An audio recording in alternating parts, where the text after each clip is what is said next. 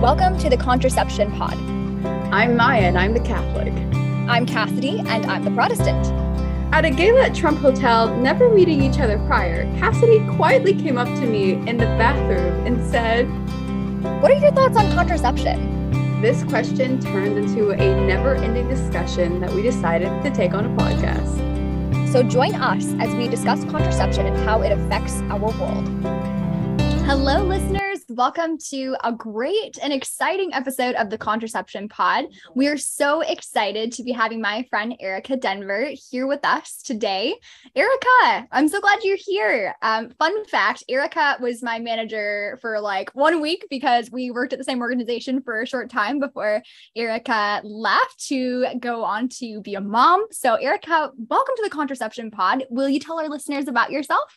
Yes, thank you guys so much for having me. I'm so excited to be talking about my journey um, and my story and share whatever I can with you guys. Um, I'm just born and raised from Southeast Michigan, um, still live in this area. I'm married now, and me and my husband are expecting our first child any day now. So my due date's on Thursday.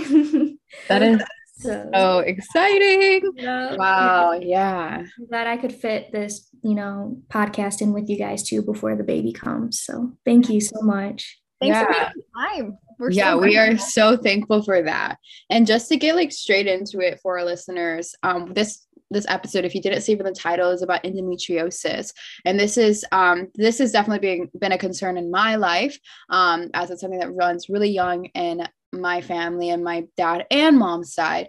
Um, so this has definitely been something close to my heart and so i'm really excited to hear from erika um, but so um, erika was diagnosed with stage four endometriosis so i guess like the first question um, for you is how did you get diagnosed with stage four endometriosis mm-hmm. yeah so i was having um, just some personal health issues on my own um, that required me or kind of made me go to the doctors. And i was it was symptoms such as like bloating. Um, i didn't have painful periods which i'll talk about that in a little bit because i know painful periods are heavily associated with endometriosis. I didn't have that but there was just things that i knew were off. Um, i started with trying to get i got a colonoscopy. They said everything looked good. So i was trying all these different types of avenues to try to find out what was going on with me. And one of them was the obgyn so um, because of that journey, I um, got an ultrasound, like an internal ultrasound, and that's when they found, um, I, I believe it was a six centimeter cyst on my right ovary. And the doctor that I was with at the time had mentioned to me that could indicate endometriosis because when a cyst is of that size, um, we'll, we'll monitor it. It looks like an endometrioma cyst. So that's when it was introduced to me, I was completely shocked because all that I had ever heard of endo was really painful periods, which is very common. It's a very common symptom. Um, I just didn't have it. so that was kind of my story of um, being introduced to the fact that I might have endometriosis. And then soon after, I had been scheduled for a laparoscopic surgery to be officially diagnosed because that's really the only official way they can check. Um, you can do ultrasounds. I heard there may be some type of inflammation testing that could be around that, but the most, the best way to be diagnosed is through laparoscopic surgery. Um, so they had me scheduled for that, I think a few months after that ultrasound. Um, and then it was only about a 20 minute sur- surgery. It was very quick. But as soon as they rolled me out, I got woken up and I said, Do I have it? You know, looking for my mom. She was there, my support person at the time. And she's like, Yeah.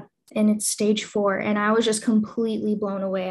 I, I really thought I wouldn't have it. Um, yeah. So that just kind of hit me like a train, honestly. Wow. That had to be so like overwhelming in that moment, honestly, because you know you'd been having these symptoms and they seemed a bit unexplained and it didn't make sense why you were feeling the way you were.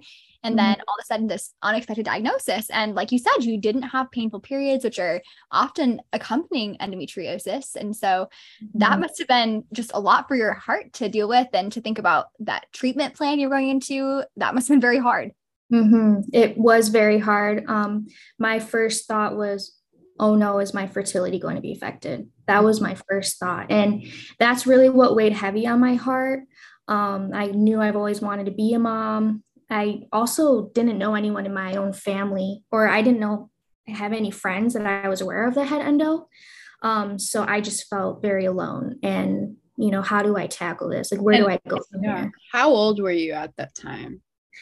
I was 23 at the time. Okay. Um, but leading up to that diagnosis, it was, yeah, early 20s, like 21, 22. I was just noticing like these these symptoms that were kind of unusual, unexplained, like the extreme bloating, um, my acne would even be kind of affected. You know, my body was just inflamed and I could just tell. Um, so that was my main symptoms. Yeah. And so, what was the initial treatment process like for you? Mm-hmm. So, that first surgery, even though it was just a check for endo, was kind of rough. Um, I actually ended up developing a post surgical infection nine days or right after, but nine days after that, I ended up back in the hospital to get that treated. Was in the uh, hospital for three days. So there was a lot. Um, and then when I had followed up with that doctor, the care that I was under at the time, um, you know, I had so many questions and I was ready. I was, I went into that appointment like, okay, like I, you know, I need these answers and especially regarding my fertility and where we go from here. And I kid you not, it was probably about a five minute appointment. He was in and out. Um, and he had explained to me that I will be put on Zoladex, which is a Lupron type of, of drug. It's a menopausal, it induces you into menopause. Um, he said, Don't worry, people barely notice um, anything, any symptoms on it. Menopause sounds scary, but you know, it's it's all good. I'll have you on that for six months. And it's essentially this shot that they insert in right next to your belly button um, once a month uh, for six months. It would um, tell my body don't produce any more estrogen. Um, and then in, in immediately as well. So I would have no periods. I wouldn't ovulate or anything. Um, and then he said he would perform surgery after that and get rid of all the endo. So from there, I mean, that did not sit well with me. I just did yeah. not like you know, being on anything that strong. Um, I personally myself, I was never on birth control either. So that was just such a new concept to me to not even ovulate or not have periods. Yeah. Um, and then on top of it, I again because I was so concerned about my about my fertility, I thought there's no way this could not affect my fertility. Maybe, you know, I'd be maybe one of those lucky people in the future who could still, you know, get pregnant. But I just thought I don't want to risk it. Um, and then more questions came up. How does this really help? Like, what is why is this necessary for him to perform surgery on me? Do you have to be on a hormonal contraceptive or you know a lupron type drug to have this endometriosis surgery? Um, all of that came into play. So that's when i started researching very deeply. Wow. So you know so much information kind of just being thrown at you all at once and then being told like you know, we're going to just, you might be, you know, 23, but we're going to put you into menopause. Like that had to be freaky, you know? And so did that anything about that, um, that experience cause you to start thinking differently about the care you were receiving? Oh, definitely. I mean, I, even the fact that the doctor was uh, in and out within five minutes. That alone was a huge red flag to me. I couldn't even pull out my phone to ask any of the questions I had originally wrote down. Um, things like that. Um, and then I didn't really just trust his word when he was saying, "Oh, you know, no women barely notice anything when they're on it. You'll be fine." Um, I didn't trust that. Like you just kind of get this this sense, and um, immediately my my heart was like, "No, go yeah. direction. and yeah. I just I want to point that out to our listeners. Something that Cassidy and I are always encouraging is just critically think about everything that's being presented to you. Because in this circumstance, like I don't think Erika was presented with all the options, right? Just mm-hmm. know that you can question your doctor and that's okay. Yes, they might have MD, they might have all these special letters behind their name. Mm-hmm. And mm-hmm. yes, you want to respect their word, but there are in this like especially especially in this circumstance like it is okay to go ask another doctor's opinion or go talk to someone who has been through this experience as well. You know, I have a I think doctors are necessary. I'm not going to tell you, "Oh, don't have a doctor." But critically think, okay? Because these doctors have been told this too, right? Because these are companies that are trying to make money off of off of the doctors selling, you know, birth control and all of these things. So this is this is what the doctors learning, right? And so like don't blame them for not, you know, you don't all the time have to blame them for not presenting all the options, but just know that it is okay to critically think about a situation, especially if it doesn't sit right on your heart. So I just wanted to like really emphasize that point because I think that's just something that so many women, I've heard it in conversation when I say, you know, there's other options besides birth control for this issue that you're having. And they'll say, well, I trust my doctor over you. And I'm like, well, you can trust your doctor over me, but I trust my doctor, you know, too. And, and doctors can have differing opinions. So, yeah. Uh, it's like, it's just the fact that there are other options. There's always another way to treat something or whatever it may be. And that was a huge realization for me because I, I remember telling my own mom, like, man, like I just grew up trusting every single provider, which you should, you know, whatever you're going into the doctor to see for, you should. Yeah.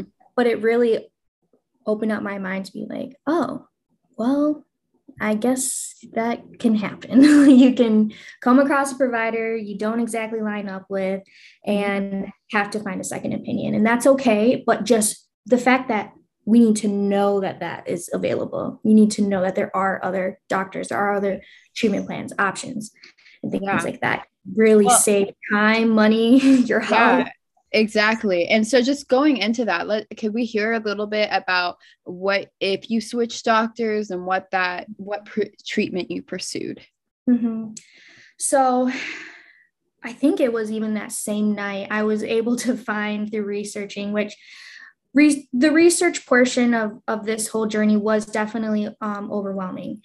Um, you know, on top of being diagnosed with something that you didn't know you had ever, um, and then having to figure out the solution was a lot. And then the research part came in. So that i looked into just the drug first. What is this drug? Zoladex lupron what is it? Immediately found horror stories.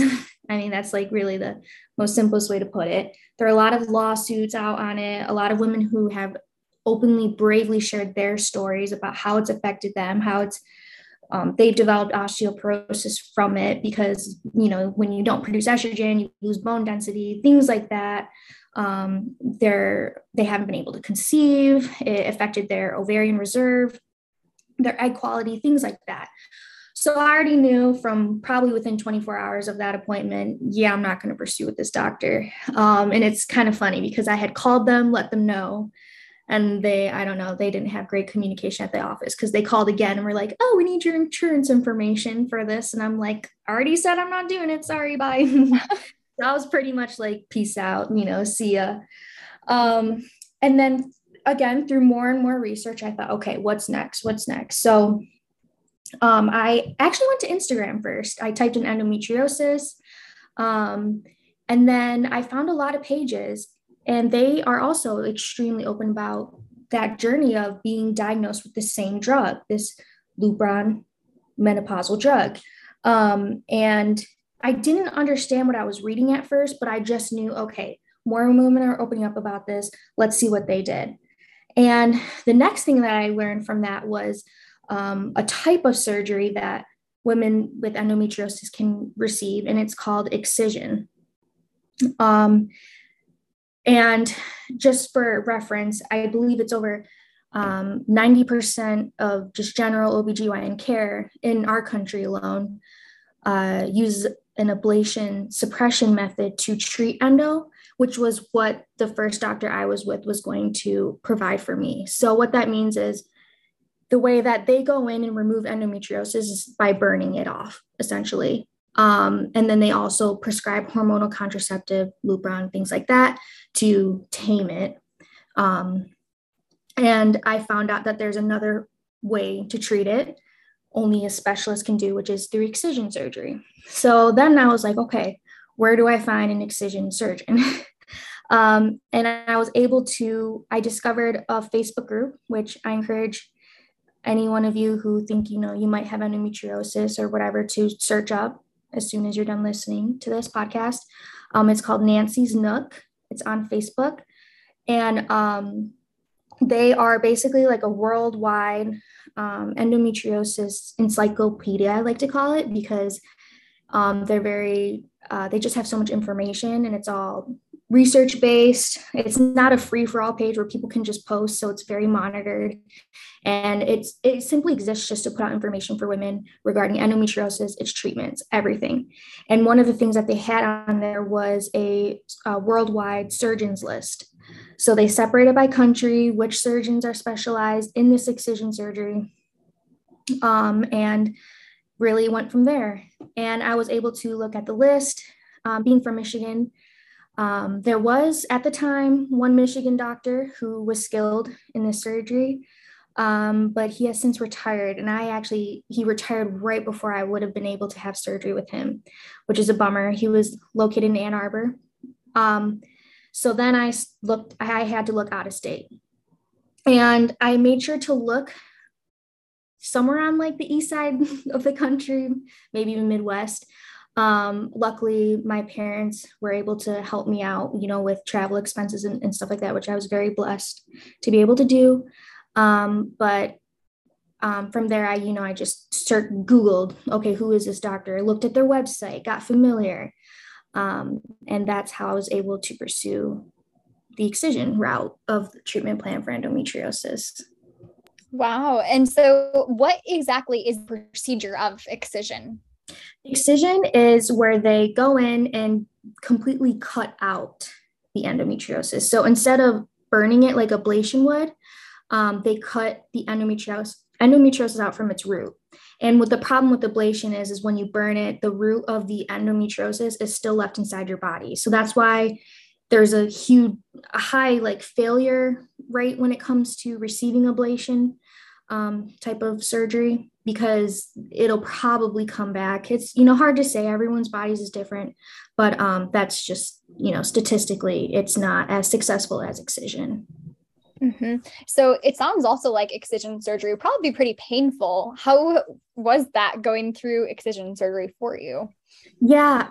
Well, what I realized is it has to be very different for women um because they did do like from the research i did there was a lot of you know kind of warning or, or make sure you prepare in this way um, for excision because it can be a longer recovery. Um, but once i received my surgery to be honest i felt a hundred times better than my first surgery. Um, even though that first surgery was just to diagnose, that doctor actually did go in, not to backtrack a little bit, but he did go in, ended up burning some endo off. I'm not sure where. I read it in the surgery notes after that first surgery. Um, so I had received ablation before and I had a terrible recovery after that. So then after I got excision, it was like night and day. Um, I was up and about it within a week, no pain really. Um, and yeah, I mean, it was just, it, like I said, it was just like night and day. Yeah. And how long ago was that? So I received the excision surgery in October of 2020. Okay. So oh. a year and a half. Yeah, so it doesn't seem like it doesn't seem like it affected your fertility at all. So you are pregnant about to have a baby. yeah, um, that was uh, you know I so that actually just to kind of you know bring this up too the the doctor I ended up choosing was from atlanta georgia. Mm-hmm. um, his name is dr kangawasa. He's from rhm gynecology. He was on that list and um, when i was looking through it i felt super called to him. I don't know why. Like i was like i have to i have to have surgery with him. There's just something about it. Um, looking back it was definitely the holy spirit. But it turns out um, he was this did not know until I got there, um, a Catholic surgeon as well. Um, just everything that that related to me and and gave me so much just trust in him. Um, and it's just crazy that I didn't know that until I got there to, for my appointment. Yeah. Um, but so um, yes, and then I received the trip was kind of you kind of a I don't know, I don't want to say weird, but um, what ended up happening is we had like a phone appointment first when I first found him, which was in August. And I actually scheduled the surgery after that. And he went over my whole background, records. I sent him my records so he knew exactly um, the type of patient and the care that I needed. Yeah. Um, and then um, it really, you just put all your trust into that doctor from that point on because I scheduled the surgery. And so when I I had to spend a week in Atlanta, Georgia. Um, like Monday, I arrived, had the pre-op appointment, uh, had to get COVID tested right after that. Um, it was like right in the middle of COVID and everything too, so that didn't really help. But yeah. and then uh, surgery. Oh, the there was um kind of like uh pre-op procedures I had to do, which is like a um oh what's it called? Sorry. I can't remember, but basically, like you empty out all your bowels. You you start taking um, painkiller medicine right before, like the day before. So that was on the Thursday, I believed, and then Friday morning was the surgery. Um, so it was like this whole week process and that was kind of overwhelming too you know you again you kind of you put all your trust into the surgeon even though you had one phone appointment. Mm-hmm. um, but it went by pretty quickly. My sister accompanied, accompanied me on that. Um, and it was just so smooth sailing which was again just amazing. I had really little to no anxiety or fear over it just was so ready to to get it treated. Um, and i do want to like kind of put out a little bit of warning. Everyone's experience you know with receiving this surgery is so different because all of our endometriosis in our bodies are different. They're going to be in different locations the severity of it. Um, so just being pregnant now is is truly truly a miracle. Yeah. um, he had told me right after that surgery um, I, I stayed in the hospital overnight and he showed me all the photos. They take like photos of everything, which is pretty crazy. Um, he had told me it was all the way um, up my abdominal wall on my right side. It was on my diaphragm. I had to get my appendix taken out. um, yeah, they were able to cut the cyst out on my right ovary and still, you know, preserve my ovary, which was great. Um, I found out I had a bi- bicornuate, I might be pronouncing it wrong, but a bicornuate u- uterus, which is actually a heart shaped uterus, which could also affect your fertility because it can affect implantation. They didn't know that until they got in there. So he said, and I was able to reshape it. Like I basically, you know, I reshaped it for you. Um, all these crazy things. And then he told me, he said, I'm not going to lie to you. Your best bet to conceive is within a year of the surgery. And it's not because the endometriosis might come back, but it's just after you get surgery, you know, scar tissue, it's inevitable, it'll develop. Mm-hmm. Um, and and I had a lot of scar tissue because of that endo before that, you know, that he was able to basically take off. Like my um, bladder was stuck to my uterus, things like that, which is so crazy that I wasn't experiencing pain because it looked like a war zone in there. Looking at all the pictures. Yeah because um, not just in your uterus it had gone to many different yes. organs. That's wow, wow. it yeah it's pretty common especially like when you have stage four it's pretty common to see it um, all over your bowels and yeah. really can spread up. So um yes yeah, so then he told me i'm he said i'm gonna be completely honest with you. Your best bet is a year after your surgery. And then um I was able to still be a patient under his care after that, which is great. Um, they taught me how to track my cycle. They were continuously taking checking my hormone levels, my blood yeah. levels. I was gonna ask you about that. Like, were your hormone levels like out of whack a lot, like during that time, before that, and did what did you do to like support those? Because I know a lot of women are given birth control to support that. Mm-hmm. Yeah, like uh, one of the first things that they noticed while they were checking my blood was that my vitamin D was super low. And vitamin D is really essential for fertility as well. So they um, put me on a vitamin D prescription at first because mine was really low. was, it was like in the eight range and it should be in, I don't know, like 40s or 50s. Um, so I had to be put on a prescription for vitamin D and then I was encouraged to take vitamin D supplements. Um, they discovered I had some sort of like blood low blood sugar or like insulin issues so they put me on a supplement called Ovasitol which is a lot of women i think with pcos are normally put on. Um, it's really helpful really supportive. So being under that care and them constantly maybe like once a month or once every few months getting my blood checked them checking in okay like how are your symptoms? and all that was so supportive. And it was all just really to look at to try to find the root cause of everything I was experiencing. Yeah. Um, yeah. So I was able to tell him um, when I got pregnant, like, oh, by the way, like I'm pregnant. that's so yeah. that's so awesome. Yeah. Yeah. And he had yeah. said to me, like, that's a miracle. Yeah. Right there. Yeah, and, just like one more question based off of that, like during your pregnancy, was there anything special that you had to do, like per his, um, per his maybe like mentorship or something on this because mm-hmm. of this surgery? Um, there was a concern that I might have had low progesterone. Okay. Um, so I was put on progesterone when I the when I first told them like I'm pregnant, blah blah. blah they had prescribed that to me just in case.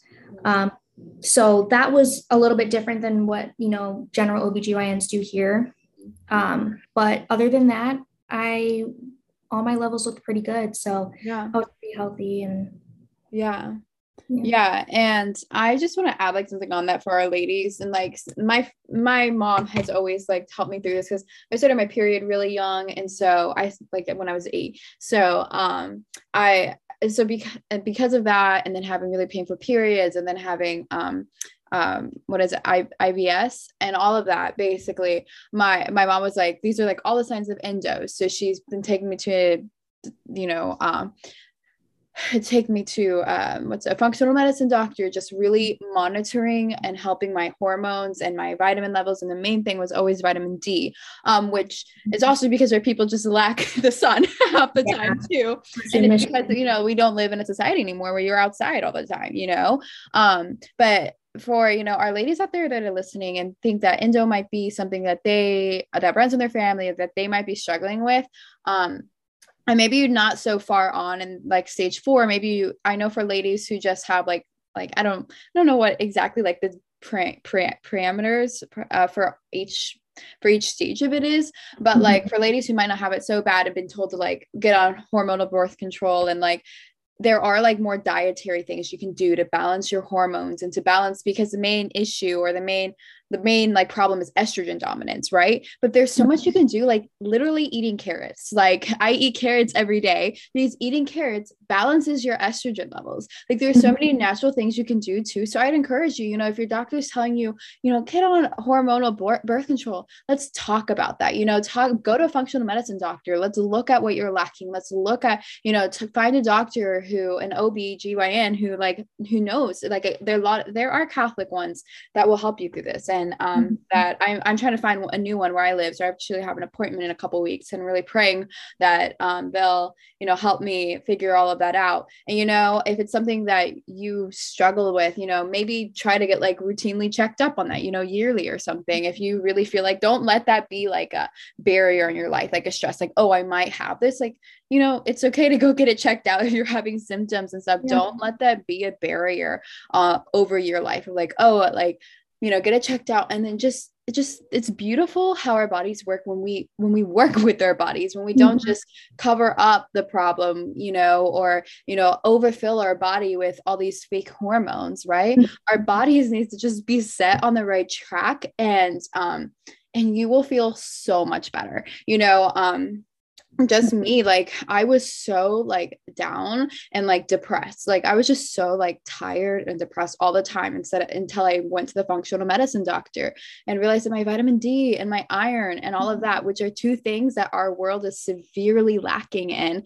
And um and we don't eat enough like beef liver and all these things. But yeah. but seriously y'all like it is healing. Um and i've been list i've been i follow a lot of endo pages too but like and i've seen women be healed um or be in a much better state because of um because of changing diet and helping just balancing their hormones. So just you know that's that's my message to the girls too. Also is just like critically think like just because your doctor tells you need to get on birth control doesn't mean you need to.